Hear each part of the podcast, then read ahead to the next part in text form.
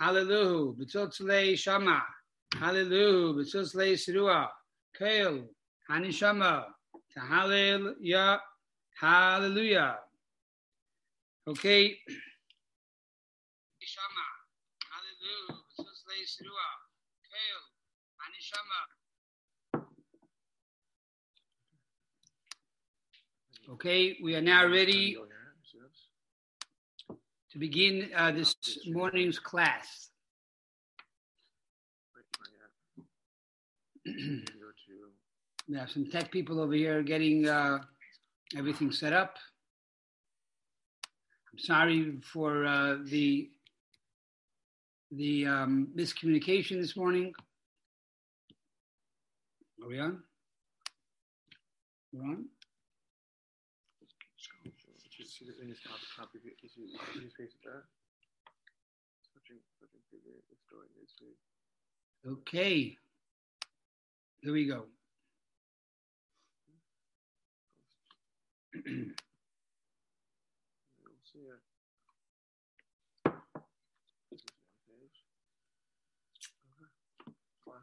Good morning, everybody. Good morning.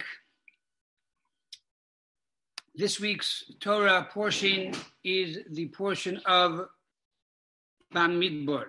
It is the first portion of the new book, of the fourth book of the Torah. And the way Ezra established the readings of the Torah, it comes out that Bamidbar is read every year before the holiday of Shavuot. In other words, Moshe Rabbeinu wrote the Torah. God dictated to Moshe letter by letter. Moshe decreed that we should learn Torah publicly or read the Torah publicly at least once every 3 days. And Ezra came along and said we should finish the Torah in 1 year and we should read the portion of Bamidbar before the holiday of Shavuot. So this coming Shabbos, we would read the portion of Bamidbar. And the following week, which is Friday and Shabbos, we're starting Thursday night, begins the holiday of Shavuot. So always, here and in Israel, the Shabbos before Shavuot, we read the portion of Bamidbar. And the question is why? Why is it so important to read the portion of Bamidbar before the holiday of Shavuot? There are basically two reasons why we read the portion of Bamidbar, the book of Numbers, and the portion of Numbers before the holiday of Shavuot, which marks the day of the giving of the Torah on Sinai. The first reason is to separate the curses that we just read last week in the portion of Bechukosai. The portion of Bechukosai, the final portion of the book of Leviticus, talks about 49 curses that God will bring upon the Jewish people, God forbid. And the reason we read that is because the 49 curses is about cleaning out the vessels. In other words, being that on the holiday of Shavuot, we receive a new dimension and a new revelation of Torah. Every year, God comes down to the mountain again.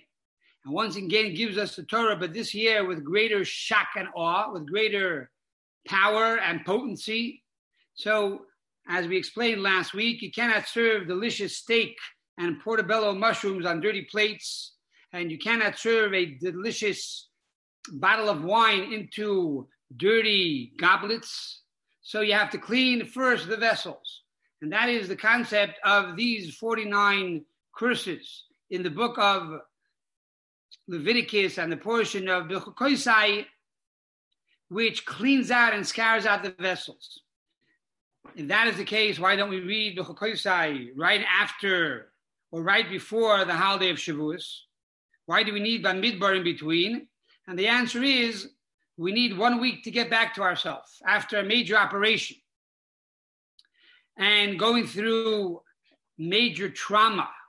We need 1 week to recover, to be able to now have a sane mind and a clear mind, to be able to receive the new revelation of the Torah and Shavuos. So that's why we have the book of Bamidbar in between. It's the buffer. It's the buffer between the curses of Bechukosai and the holiday of Shavuos.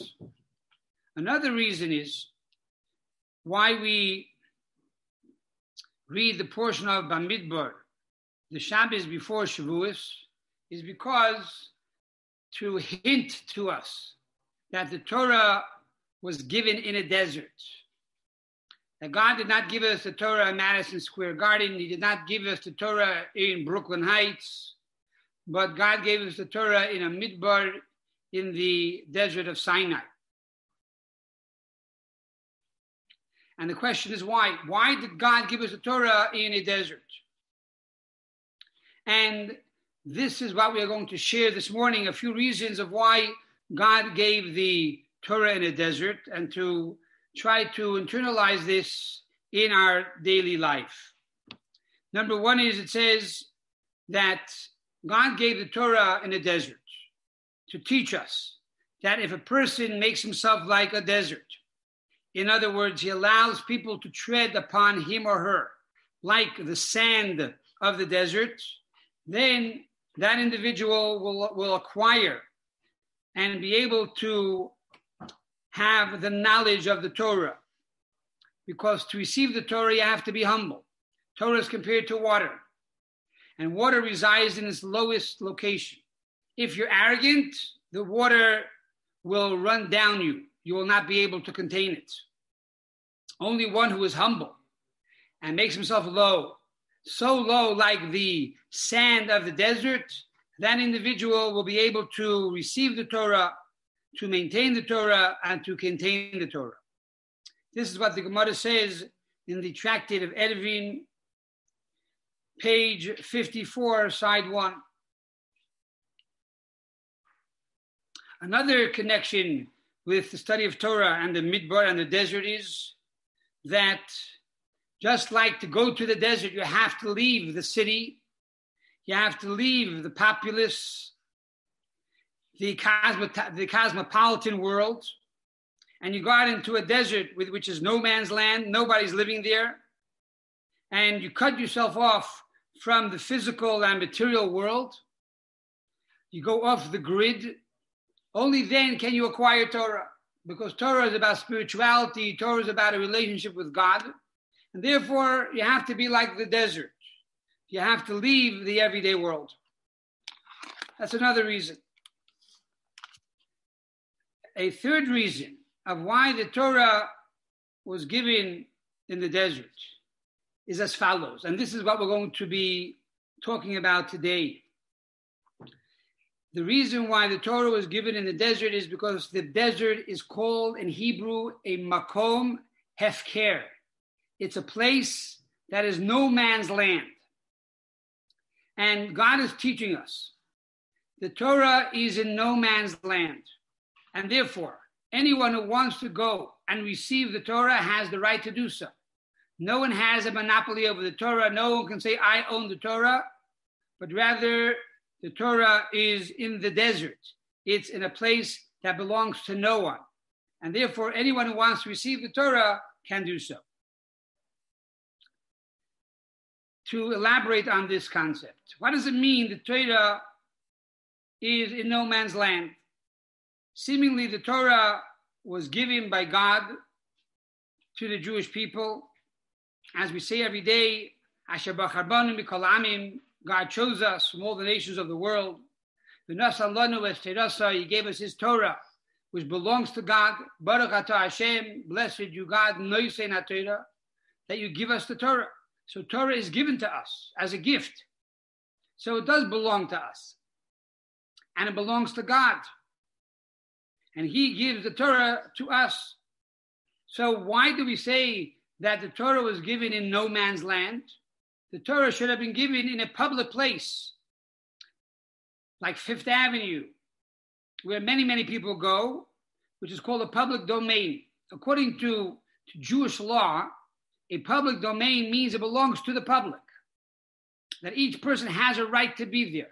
So why is Torah compared to hefker, to no man's land, why can't Torah be compared to a public property, a public location, a public domain, where everyone owns it and everyone it has part of it? So what's this concept, and how do we discern between a public domain and no man's land?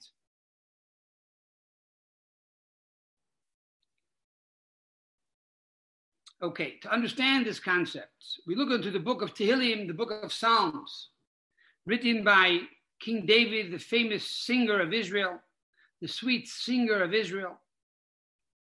And David HaMelech writes in chapter 62, he says a very interesting thing.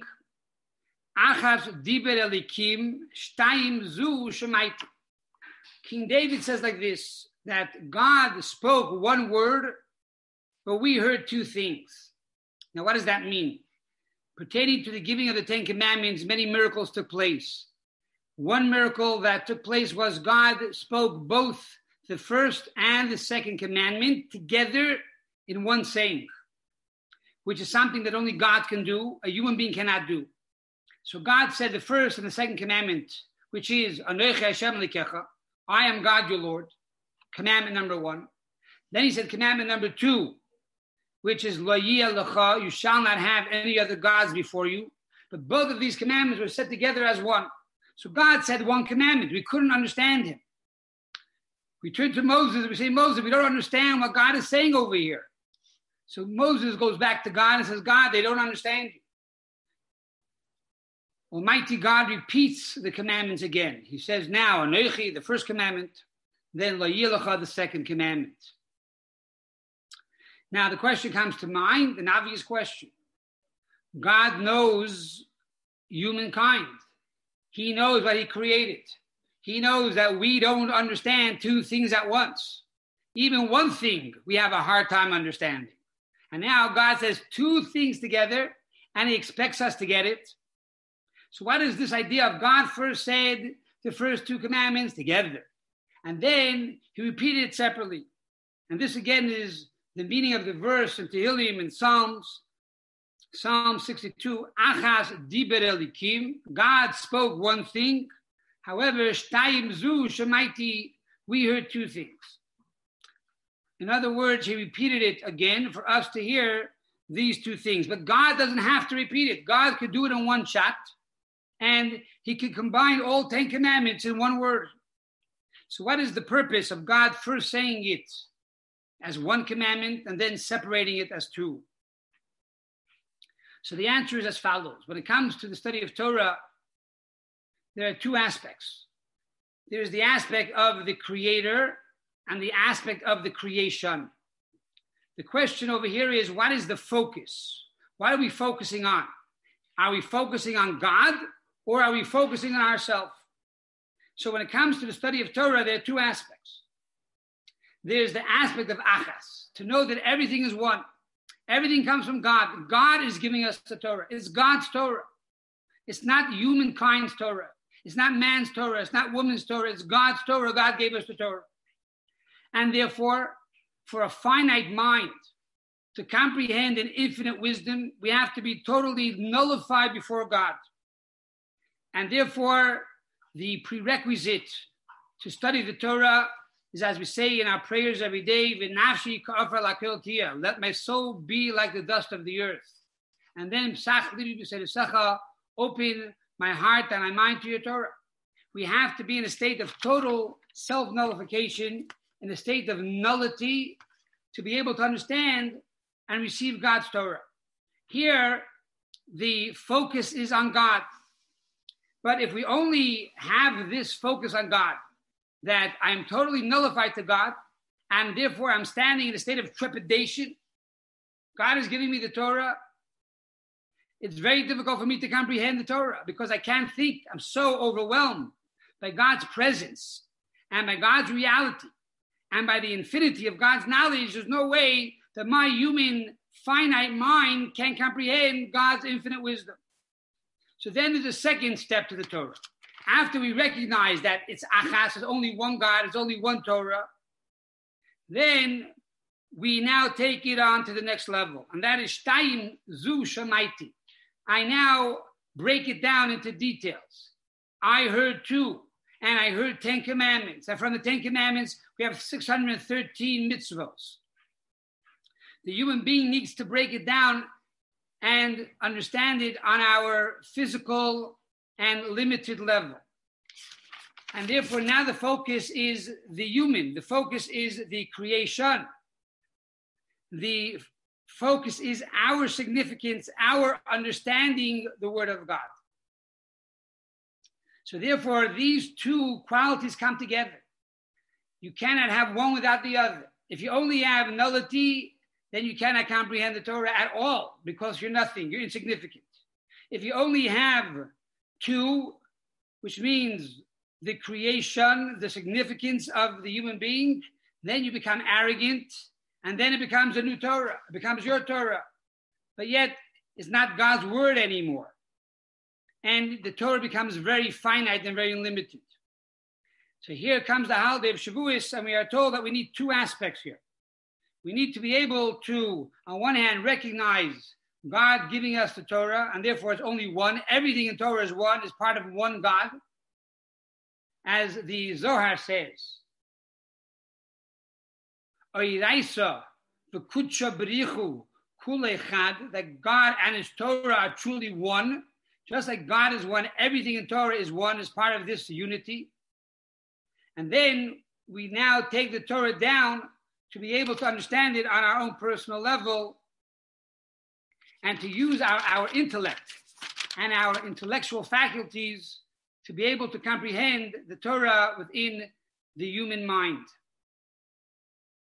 And this idea is also underscored when we look into the portion of Bamidbar. As we began today's class, why is it that we read Bamidbar before the holiday of Shavuos? The word midbar means desert, but also etymologically, the word midbar is from the word diber, to speak. And we started with the word Bamidbar, beis. Beis is 2. There are 2 types of speech. There's the speech of Torah and the speech of tefillah, of prayer. And the speech of Torah compared to the speech of prayer is as follows. The speech of prayer is from below to above. We are standing below and asking God for our needs. We know that God provides. We know that God is the source of all life and all vitality and all good. And therefore there's a mitzvah. There's an obligation upon every person to pray to God when he needs something. And especially in a time of a pandemic, especially in a time when the world is in a very, very dire situation, we have this obligation to pray out to God. And God wants us to pray, and he tells us we are commanded to pray. And therefore, to believe that our prayers are heard, and to believe that God wants us to pray to him, and to have bitachon, and to have trust that we will be answered, and that God will fulfill our needs, even if we perhaps don't deserve it, even if we perhaps are insignificant, even if we perhaps have many, many sins in our life. Still know the mitzvah of prayer is that I pray to God, and I know God is the omnipotent, and I know that God is almighty, and he has the power to overlook our imperfections, and he has the power to forgive us for our sins, and he has the power to give us even if we don't deserve. That is the true meaning of bitachon, the true meaning of trust. And now at a time when the world is suffering, we need to pray even more, and we need to strengthen our trust even more than before. And this, again, is a commandment in the Torah. So this is the idea of the first type of speech, of the midbar, of the desert, from below to above, that we are insignificant and we are totally nullified before Almighty God. And then there's a second type of speech, and that is the study of Torah. And here, again, the underlying idea is that we study Torah with our minds, that God wants us to comprehend it, not only to read it and to give lip service, but God truly wants us to unite with him through our understanding, through our intellect, through our physical finite mind. And that is the way we become one with God. It's interesting to note that the word Sinai has the gematria If you add up the letters of Sinai, you have Samach 60, then Yud is 10, is 70. Another Yud is 10, is 80. Then you have the Nun, which is 50, is 130. The word Sinai, which is 130, is the same as the word Sulam. It is the same as the word ladder. What is Sinai? Sinai is a ladder going up and going down. When we pray, we go up the ladder. We are uniting with God. We are below, God is above. When we study Torah, God comes down to us. He gives us the Torah. As we said earlier, Torah is compared to water, from above to below. This also sheds some light upon an interesting Kabbalistic teaching. It says that when Mashiach will come, when the Messiah will come, God will split the letter Mem into two parts on an angle. Now the letter Mem, which looks like a square, it looks like a box. The letter Mem will be split into two. When God splits the letter Mem into two, in Hebrew you have two letter Dalits. One Dalit which is right side up, and the other Dalit which is upside down. And this is the split Mem. Now these two Dalits spell out the word David. And the Dalit also alludes to the word Dibur, speech, implying that Mashiach will come through two types of speech, the speech of prayer and the speech of Torah. And that is why it's so important that before we learn Torah, we actually pray, because by praying, we are acknowledging that we are in a state of nullity before Almighty God. And then the Torah study that we study, even though it's done with intellect, is also coupled with humility and subservience to the will of Almighty God. So going back to the two reasons, the two basic reasons of why we read the portion of Bamidbar before the holiday of Shavuos, we started off by saying the first reason is to be a buffer from the curses of the end of Leviticus. The second reason is because Bamidbar is a prerequisite to the receiving of the Torah, because Torah was given in a desert. This reflects these two ideas of the two levels of Torah. When we say that we gave the Torah, or God gave the Torah in a desert, and therefore the desert is no man's land, this reflects the level of being subservient to God, that we don't own the Torah. It does not belong to us. It's beyond the public domain. I cannot actually go there and acquire it on my own, with my own finite physical intellect or physical powers. Rather, it has to be given from above. It's beyond man. It's no man's land. Rather, it belongs to God. So this is the first level of Torah, that God spoke one commandment, and I heard many commandments. And then you have the second level, that we read Bamidbar as a buffer in between the curses of Leviticus and the holiday of Shavuot. This is in order to give us the ability to recuperate after this traumatic experience. The focus here is on the creation. The focus is on us. And here comes the portion of Bamidbar and unites these two ideas together. A, first and foremost, acknowledging God as the one who gave us the Torah, and that the Torah is truly beyond us, and therefore we have to be in a state of humility and nullity to realize we are truly insignificant to learn his Torah.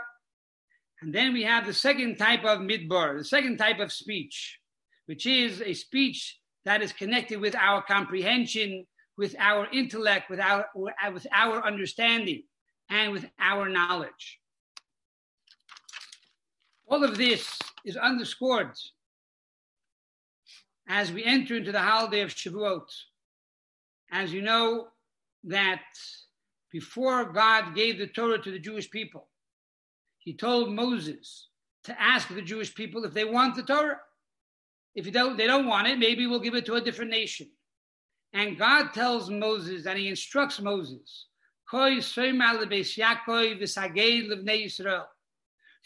want you to speak to the women of Israel. Then talk to the men of Israel. Why? Because ladies first. Why? Because if the women will not accept the Torah, the men are helpless. They are hopeless. It is only with the women accepting the Torah and supporting this Torah that the Torah will truly be eternal and the Torah will be everlasting. And so, being that we are at a women's class this morning, it's important that once again, the women of the class understand that each and every year, God again is coming to you and asking you, do you want the Torah? And do you want the Torah means, A, to accept it on yourself, and also accept the responsibility and the mission that God endows upon you to be able to be the lamplighter, to be the inspiration of the family of the home, to inspire your husbands, your spouses, to get out of the house and learn Torah, or to open up a Talmud and begin to learn some Gemara, and to inspire the children, your sons and daughters, that they too should open up and crack the book and learn Torah and follow Torah and bring spirituality into their lives. So really, as we said many, many times, the women are the akeret habayis. The women are the mainstay of the home. They are the foundation of the home, implying that the entire house, the entire edifice of one's life is built upon the woman. Now, this is true and has been true throughout the entire history. But now that we are in a state of quarantine and that everybody is home, we see the role of the woman even more than ever before. So till now, I wrote a book, Thank You God for Making Me a Woman, proving and supporting the role of the Jewish woman and the woman in general, and explaining that even though the men sometimes go to the shul, but really Judaism and God and spirituality starts at home and is really always at home.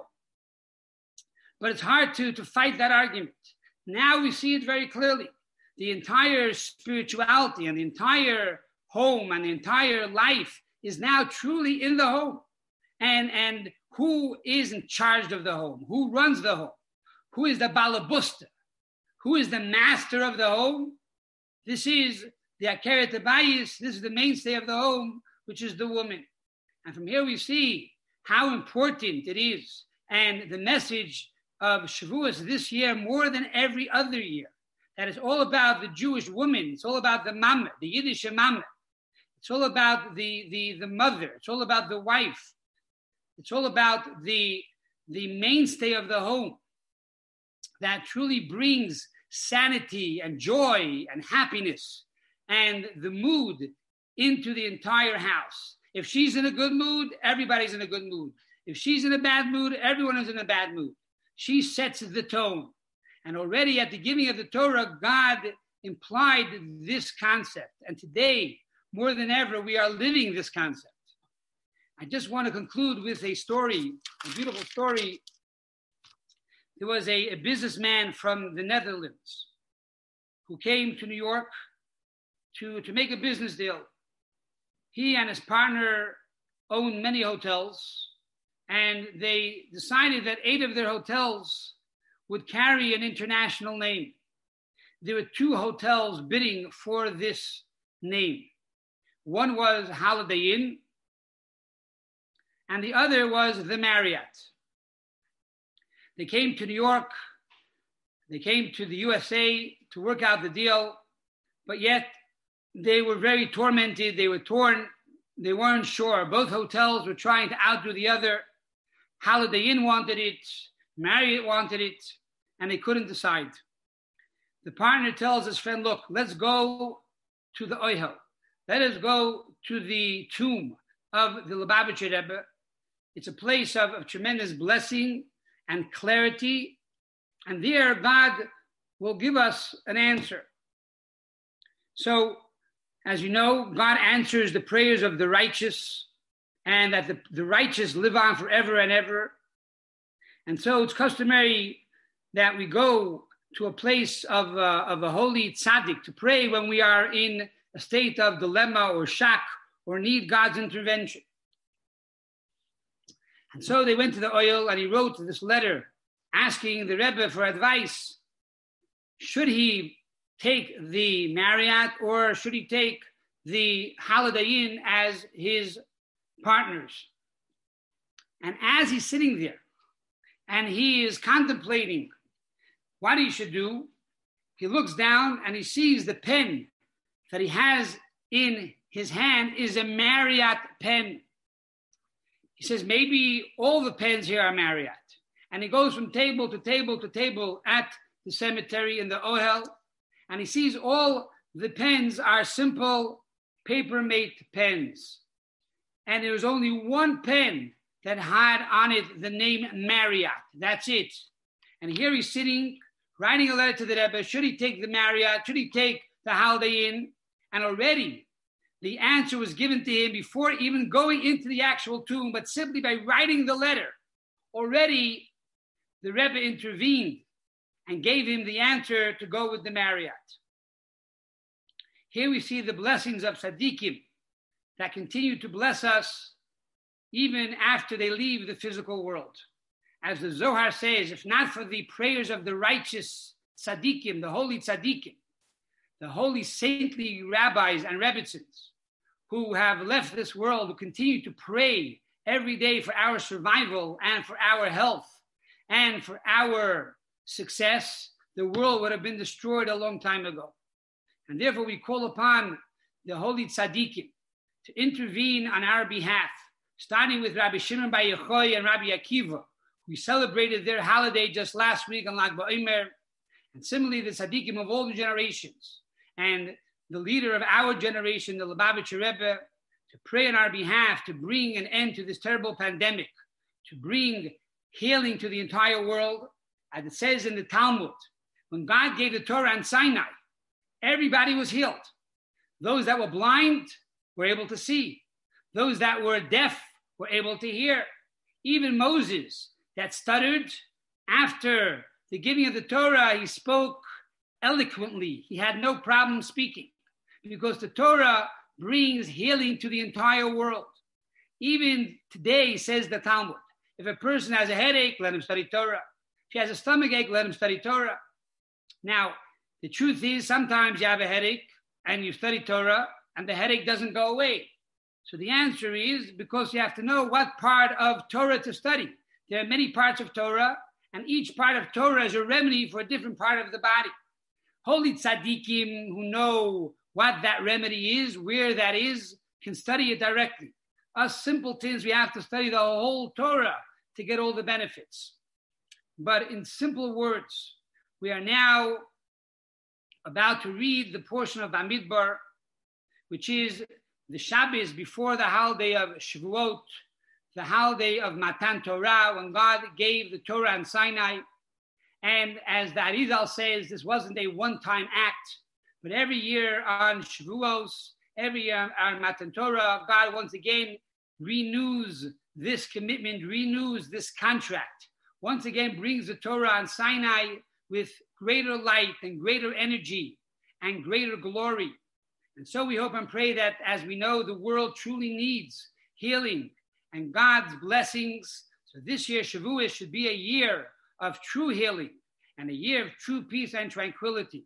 And so we hope and pray to wish one the other, as it is the custom, to wish everybody Kabbalah HaTorah, B'simcha B'Pnimius, to be able to receive the Torah through joy and to internalize it, and to receive the Torah, Kabbalah HaTorah, not only on the level of intellect, but to be able to receive the higher level of Torah, the Achas Elikim, the one Torah that God, the one God spoke, and to receive this Torah which is Hefker, to receive the Torah which is no man's land, which is beyond the physical intellect, and to be able to internalize this within the human intellect, within the finite mind, to comprehend the infinite, which is the blessing of Sinai, with the coming of Mashiach speedily in our days. And again, to make sure, even though You cannot go to the synagogue this year on Shavuot to have a lot of cheesecake and have a lot of cheese blintzes and to celebrate you and your family. And remember, you who are the akeret habayis, the mainstay of the home, the mothers and the wives and the women of the home, to create this Shavuot atmosphere and to truly bring joy and healing to the entire world. It's great to see everybody. We love you all. If you need something, please call me. Please contact me on my WhatsApp or email. You can call me 24/7. We're here to help, to make sure you have everything you need, from food to healing to support. And we're looking forward to seeing you very, very soon back in the shul, and the ultimate shul, the Third Holy Temple, with the coming of Mashiach speedily in our days.